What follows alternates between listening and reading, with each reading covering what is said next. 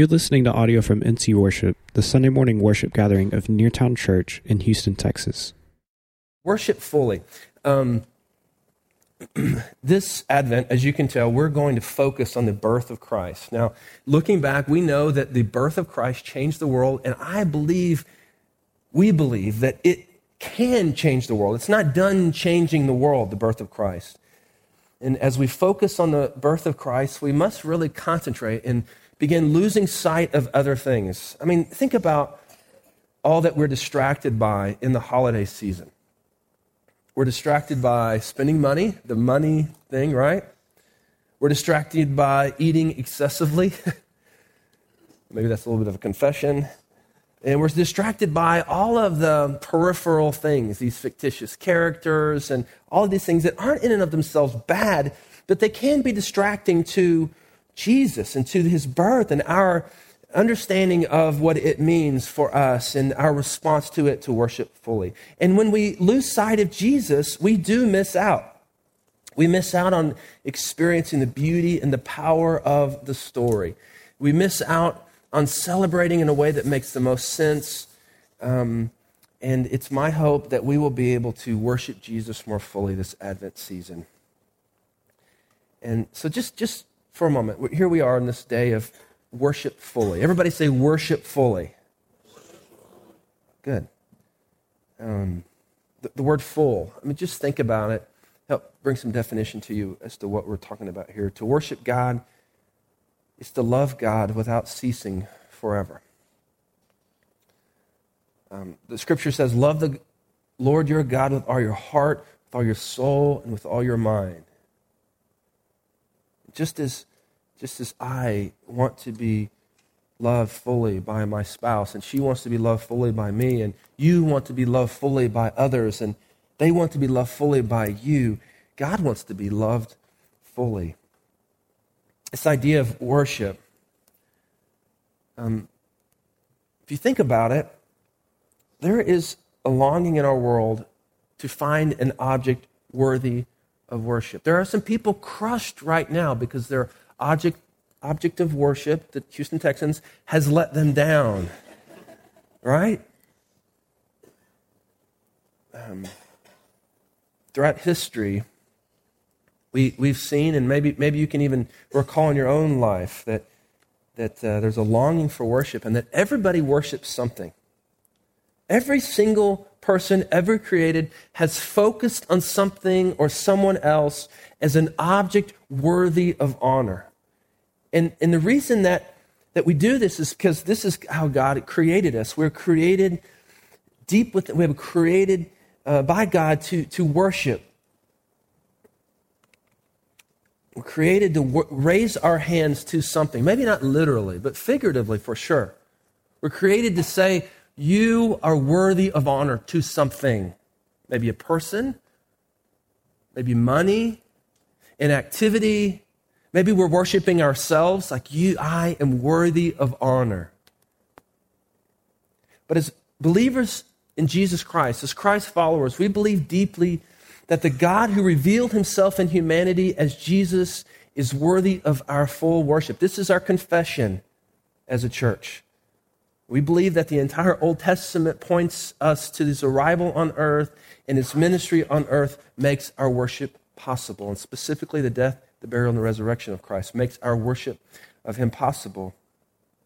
We believe Jesus is worthy of our worship because Jesus did something for us that we cannot do for ourselves. He vindicated us from the guilt of our sin. We worship God fully. I mean, we want to worship God fully, although we'll always grow in that, right? There's a story in Luke's gospel where we'll see as we learn to worship fully, we will go in peace. That's the main idea I want you to get as we think about the scripture. Luke chapter 7 is where we're going to be. As we learn to worship fully, we will go in peace. Okay, this is a story about in, um, a woman. And there's really three main characters a Pharisee, this woman, and Jesus. And so I'm going to I'm to read it and then um, kind of stop throughout and, and tell you what it says, okay? So this is really important to help us to understand what it means to worship fully. Luke chapter 7, verse 36.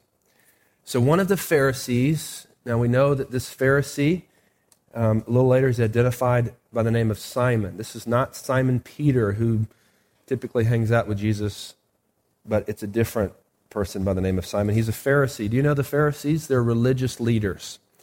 Uh, Jesus uh, regularly rebuked the religious leaders.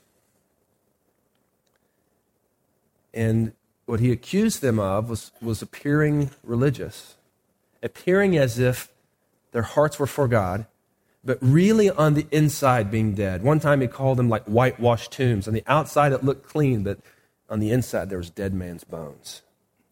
So one of the Pharisees asked him, Jesus, to eat with him. So Jesus went into the Pharisee's house and reclined at the table. Now, this is important that you understand this phrase, he reclined at the table. If you were to come to my house, there are chairs around the table and you would sit with your knees under the table. But in this day, they sat on the floor and the table uh, was between them, but they would lean in. So their feet would be facing the wall on the outside of the table and they would lean in with their left arm. And so they would eat kind of leaning in. So their feet would be away from the table. That's important. Verse 37 And behold, a woman of the city. Now, just pause there. It was common for um, religious leaders to invite people into their homes, and particularly respected rabbis, and it was a custom that if the word got out that this teacher was going to be in the home of a rabbi or in the home of a Pharisee, that people from the community could come into the home. They wouldn't be able to eat necessarily, but they could come in and sit along the walls and just listen to the discourse. They were allowed to. And here Luke describes this person uh, that enters the picture as a woman of the city, which sounds kind of hip, right? I mean, she's like, this is a woman of the city. Like, it's kind of a compliment. I mean, as I read it, I look at it like I just imagine that she's really hip. She's wearing those, those fuzzy boots. Are those cool anymore? I don't even know. Uh, by the way, oh, never mind. I won't get off on that. All right. Um, so, so this woman of the city um, this phrase is not meant to describe her as someone that's hip and trendy and, and cool. And in fact, we see the next phrase she was a sinner. She was likely a prostitute. And so for her to get into this home, she kind of snuck in. We find that later that she sneaks in and her hair is down. And for a woman to be in public with her hair down, that was not appropriate at all in this day. I'm looking at all the women around here with their hair down. Luckily, that's changed. So when this woman learned that Jesus was reclining at a table in this Pharisee's house, she brought an alabaster, alabaster flask of ointment. And this ointment was most likely purchased with the money she earned at her work as a prostitute, if you can imagine that. Verse 38 And standing beside him at his feet, weeping, she began to wet his feet with her tears and wipe them with her hair of her head, and kissed his feet and anointed them with ointment. This, this word wet, it means to drench or to, to rain on his feet with her tears. Her hair is down. She would, just being there was scandalous. And then she approaches this rabbi as a woman, even more scandalous. And then she begins to, to, to bow at his feet and to, to weep at his feet and, and takes her hair and, and, and, and uses it to wipe his feet, and she's kissing his feet. Here we have an example of someone who chooses to worship Jesus fully. Now, uh, it's important that you understand this. This is strange on a lot of levels, but we need to understand something culturally that's happening. Many people wore sandals. The roads were very dusty, and so it was customary uh, if you were to have a guest in your home for you as the host to wash their feet with water, to, to clean off their feet. It's a sign of honor to them. Now, very wealthy people might have a slave washing the guest's feet. When Jesus came into this home, there's no indication that his feet were washed at all. So clearly, the people in the home did not recognize him for who he is. Now, uh, this might compare to our tradition of when somebody comes into your home, what's one of the first things you do? You offer them something to drink, right? That's a way you welcome them into your home. I mean, if you're in my home after like one time, I like, you know, the kitchen's in there. Um, but it's a way we welcome people into our home. We say, we say, We're glad that you're here. You're a welcome guest in our home. And so that's what they would do in this day. But nobody greeted Jesus in that way. Another custom to honor a person um, was to anoint their head with, with oil.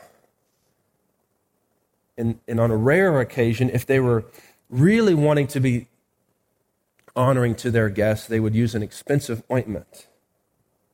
Now, we see later that Simon did not do this. He did not do either one of these things. But this woman of the city, a person well acquainted with her own sinfulness, exceeded the cultural standard of washing his feet with water, and she used this expensive flask of ointment. She kissed his feet, which is a sign of, of honor and worship. She acknowledged in the presence of all of these people, against all cultural uh, what, what was acceptable culturally. She acknowledged that this person, Jesus, was worthy of worship in, in her way that she understood. She went beyond what was acceptable to honor him. Now, as you can imagine, in this home, everybody's focusing on this. Verse 39 Now, when the Pharisee who had invited saw this happening, he said to himself, if this man were a prophet, and we know from the language that he, by saying it this way, is insinuating that Jesus is not a prophet. He's just an ordinary man that's created a stir. If this man were a prophet, he would have known who and what sort of woman this is who is touching him, for she is a sinner. And Jesus answering said to him, Jesus knew what he was thinking, said to him, Simon, I have something to say to you. And he answered, Say it, teacher. So Jesus begins to tell the story that helped Simon understand what's really going on here. Verse 41. A certain moneylender has two debtors. One owed 500 denarii. Now, a denarii is like one day's wage for a laborer. One owed 500 denarii and the other 50. When they could not pay, he canceled the debt of both. Now, which of them will love him more? Simon answered, Well, the one, I suppose, for whom he canceled the larger debt, and he said to him, You have judged rightly. Then turning toward the woman, he said to Simon, Do you see this woman? I entered your house. You gave me no water for my feet, but she has wet my feet with her tears and wiped them with her hair. Now, again, he's not just saying, Hey, my feet are still dirty. What he's saying is, Hey, you did not honor me. You did not worship me. You didn't even do what is, what is customary for a guest. And yet, this woman comes in, goes against all cultural standards, exceeds them, and, and anoints uh, me. She, she wets my feet with her tears, and she wipes them with her hair. You gave me no kiss, he says in verse 45. From that time I came in, she has not ceased to kiss my feet. You did not anoint my head with oil, but she has anointed my feet with ointment. Therefore, I tell you, her sins, which are many, are forgiven, for she loved much. But he was forgiven little, loves little. And he said to her, Your sins are forgiven. Now, this is significant. This is really significant. The phrase, Your sins are forgiven, uh, here's for the Bible nerds, is perfect passive indicative, okay? And the reason I say that it's important is because what he's saying to her is that at some point in the past, your sins have been forgiven, and here and then you there are continuing effects to your sin being forgiven. There are continuing effects. Something outside of you worked in your life so that your sins can be forgiven, and there are continuing effects to that. So she's saying, You are worshiping me as a, your, her sins aren't forgiven because she's worshiping him. She's worshiping him because her sins have been forgiven. I mean, this is why we come here and sing songs together, right? We come in here, and, and I really believe the richness of our worship is, is um, reflected by our understanding, by how, how, how we understand that our sins have been forgiven. If that's not a big deal to us, then worshiping God and raising our hands to God and, and saying these things to God probably are not a big deal. And, and, Jesus saying to her, Your sins are forgiven, was huge. I mean, there's several things about this situation that would have made it very awkward for this, this um, Pharisee. But, but this, above all of them, uh, created a stir because only the priest could announce God's forgiveness after a sin offering. And here Jesus is pronouncing forgiveness without clear, without a sacrifice to God in the temple. And so this pronouncement is scandalous. What Jesus is saying is, I am a priest. I'm not just a prophet, I am a priest. I have the authority to declare that your sins have been forgiven. I mean, this is significant. Verse 49 Then those who were at the table with him began to say among themselves, Who is this who even forgives sins? And he says to the woman, Your faith has saved you. Her sins have been forgiven. In response to that, she places her faith, and it has this continuing effect in her life. Now, listen to this. He says, Go in peace. This is like a command. Your faith has saved you. Go in peace. Here's what you get. Not only do you get to worship me, but you get to go in peace. Three things, and then I'll wrap this up. First of all, worship fully means that we believe Jesus is worthy of our full worship. Here is Simon, a religious person who knew Jesus as a teacher, but did not know him as Messiah. This is why he did not honor Jesus. He did not know Jesus as the Messiah, as the Savior, as the one promised by God in the Old Testament to come and to begin to deliver people from um, their brokenness, to rescue them, to restore them, to, to make them alive. He did, not, he did not see Jesus as that person. So he didn't honor him. Did not wash his feet, did not give him a kiss of greeting, and he did not anoint his head with oil. This woman did. She, she did all these things because she saw Jesus as worthy of her full worship, in spite of what cultural standards were. She came in and she got on her feet and she wept. Worshipping Jesus means that we believe Jesus is worthy of our full worship. Question for you is Do you believe Jesus is worthy of your full worship? Worshipping fully also requires that we exceed normal forms of honor.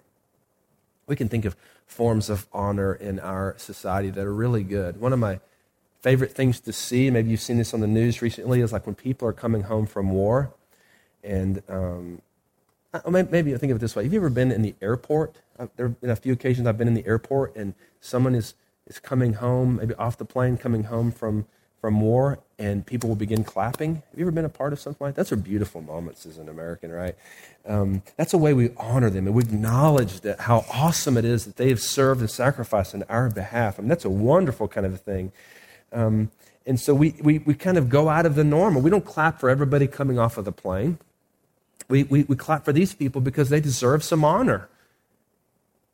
When we think about worshiping fully, worshiping God fully, we, we must consider that our worship and our behavior will exceed normal forms of honor, which, which is why we are okay with singing. I mean, how many ever, how many other um, scenarios are you in during the week where you gather with a hundred people and you sing four songs? None, really, right? One of the reasons we, we do this, and, and, this is a little different maybe for people that are outside the church, is that um, we want to honor God even if it exceeds a cultural norm. I mean, as a church body, we do things that um, exceed normal forms of honor. We, we honor God in the way we behave and act towards one another. I mean, it's really strange for a group of people to, to spend their money to help out somebody they barely know. That's a form of worship. We're exceeding what's, what's a normal form of honor to God because our behavior is affected when we see Jesus for who he is and we begin behaving in a way that's not normal to most people that are outside the church, and that's okay. Worship fully requires that we exceed normal forms of honor. Let me just say this, and I don't think this idea of worship fully is all about like being in the service and singing songs, but I do want to just um, say that um, I love how we as a church are growing in our understanding what it means to sing God during, during the music part. And I know some of you have church backgrounds where it was little like you go in, you sit there, and some guy sings a song, says something, whatever. And it wasn't so much about you understanding it, it was just about you going. And so here we're in this environment, we said, no, you know what, you being here, I mean, doesn't really, I mean, you can be here and it not mean anything. I mean, really, honestly. So we're here together and we want you to understand the music. We want you to understand the sermon because we believe that what God looks to, man looks to the outward appearance, but God looks to your heart. So we want there for to be a heart transformation. And so I just want to encourage our continued growth as we worship as a community. It's really important as people come in and we're singing songs and, and um, it's for you to feel the permission to just be honest with God and sing loud to God and we're praying. I mean, you can sit down, you can stand up, um, you can worship God in a way that, that, um, that, that, really, that really honors him, lifts him up. I mean, there's this position that some of you might see, it's like raising up your hands. And the reason we do that, um, I mean, I'm sitting up here and I'm looking at my daughter. She's looking at me as I'm raising my hand, and I know what she's thinking. Dad, why are you raising your hand? Is it time for questions or something? You know, um, but, but, you know, you kind of do it as a way of just saying, like, I submit to you, God. Like, I'm, I'm worship, I want to worship you fully. I want to put right here. And as I'm saying this, I'm kind of saying, God, I'm really small and you're really big. And uh, I'm not exactly sure what this totally means, but I do know that, that, that we see um, examples in the Bible of people worshiping, lifting up their hand, lifting up holy hands, lifting up to you. And so, and some of you that's new to you, but I would encourage you to explore what that would be like during your worship. Okay, and sing. You know, you can sing loud and do anything that doesn't not distracting, or if something you do something that brings attention to yourself, that's not worship. That's just um, weird. Um, and so don't do that. But but worship fully. Okay, and and it's okay to exceed what's normal, you know, consider normal. All right, last one. Here we go. Worship fully happens as we understand how indebted to God we are apart from Jesus Christ. Um, this phrase in here, which really stood out, popped to me as I was reading this passage. It's a phrase, and they could not pay. In the parable, one person owed 50 denarii, one person owed 500 denarii, and they could not pay. I think that's the point we have to get to in salvation. Just saying, God, I owe you. I have transgressed your holiness. I've lied, I've stolen, I've cheated. I owe you something that I could never give you. I cannot pay. That, that's like the moment right before right before that mysterious exchange where our sin goes to Jesus on the cross and his righteousness comes to us. I mean, you don't have to be perfect in that moment. You, what you really, in fact, you're saying is, I'm not perfect. I owe you. I cannot pay God. And this is a radical new way. No longer is salvation about personal achievement or merit or performance. This is a new covenant. This is a new way that Jesus is showing us. And we must acknowledge that we're indebted to God and I cannot pay. Now, many of you have done that, some of you have not. If you're here and you've never acknowledged before God, yes, I've sinned against you and I cannot pay, I want you to hear loudly. I want you to hear that God so loved the world that he gave his only begotten Son, that whosoever should believe in him should not perish but have everlasting life. Place your faith in Jesus. Your sins will be forgiven. And the continuing effects is that you get to go in peace. This is the gospel. So, will you acknowledge today that you cannot pay? For others of you that have at some point in the past said, Yes, I cannot pay, but Maybe this is a good way of worshiping God in an ongoing way. It's just acknowledging, man, I am indebted to you. If it were not for the shed blood of Jesus Christ, which erases my sin, I would be lost. I would be dead in my sin. Some of you can remember that time where you were laid out in your sin. And God rescued you. Our capacity to worship fully happens as we understand how indebted to God we are apart from Jesus Christ.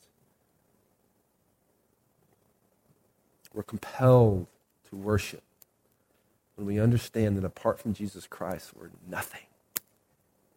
We cannot pay. Let's think about these things and pray together and prepare to take the Lord's Supper.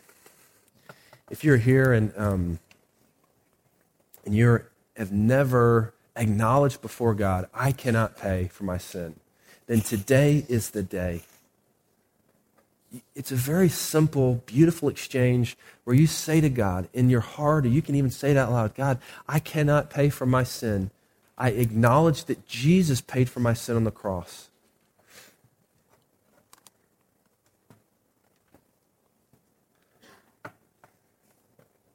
That's salvation, and that's the good news. And you say, well, that sounds too easy. Well, it's because the hard work has been done by Jesus. What a way to celebrate the first coming of Christ as we long for his return is for you to acknowledge before God that you cannot pay and that you need Jesus to be in your life. That's called salvation. For others of you in here, I, I just, um, what could be preventing you from worshiping fully? And, and, and that could that could mean worshiping fully. Maybe that has to do with the way your posture during the music time of church service. Or maybe worshiping fully could have something to do with the way you treat others, the way you give of yourself. Maybe the most worshipful thing you can do this holiday season is to give sacrificially to this, this work we're a part of in Ecuador. Maybe that for you is a, is, is, would be a great step of worshiping more fully. What is that for you? Thanks for listening to this message from Neartown Church. If you want to talk to someone about what you've heard today, please visit neartownchurch.org and click the contact button.